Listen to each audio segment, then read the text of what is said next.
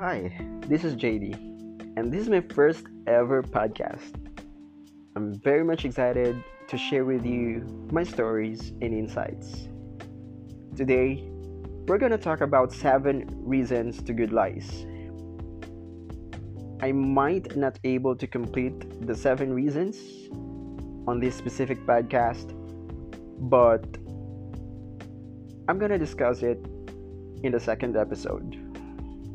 For the meantime, let's discuss the 4 out of 7.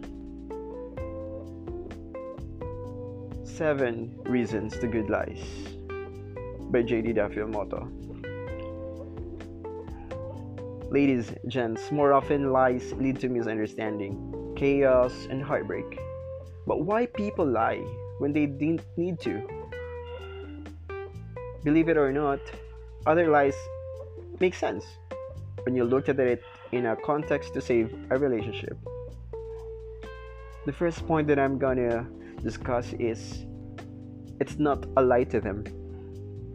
When lies eats your soul and you keep believing yourself a false truth.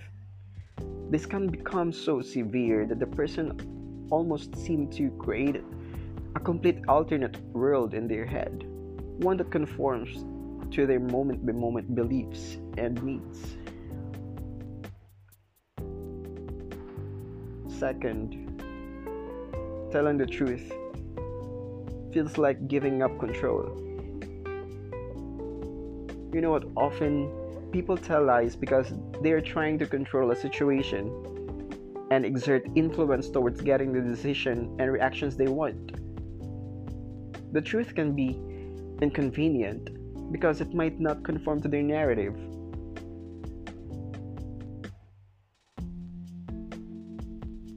Third, lying is the only scapegoat.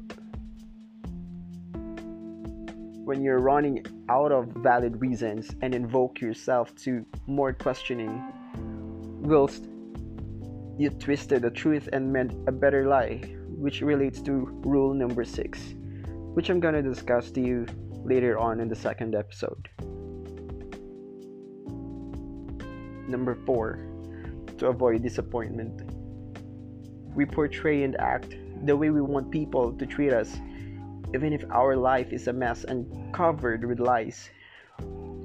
For a liar who wants the world to treat you fairly, you worry the truth might lead you to rejection and shame.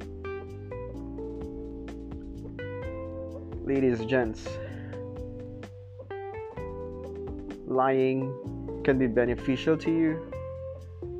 Yes, maybe.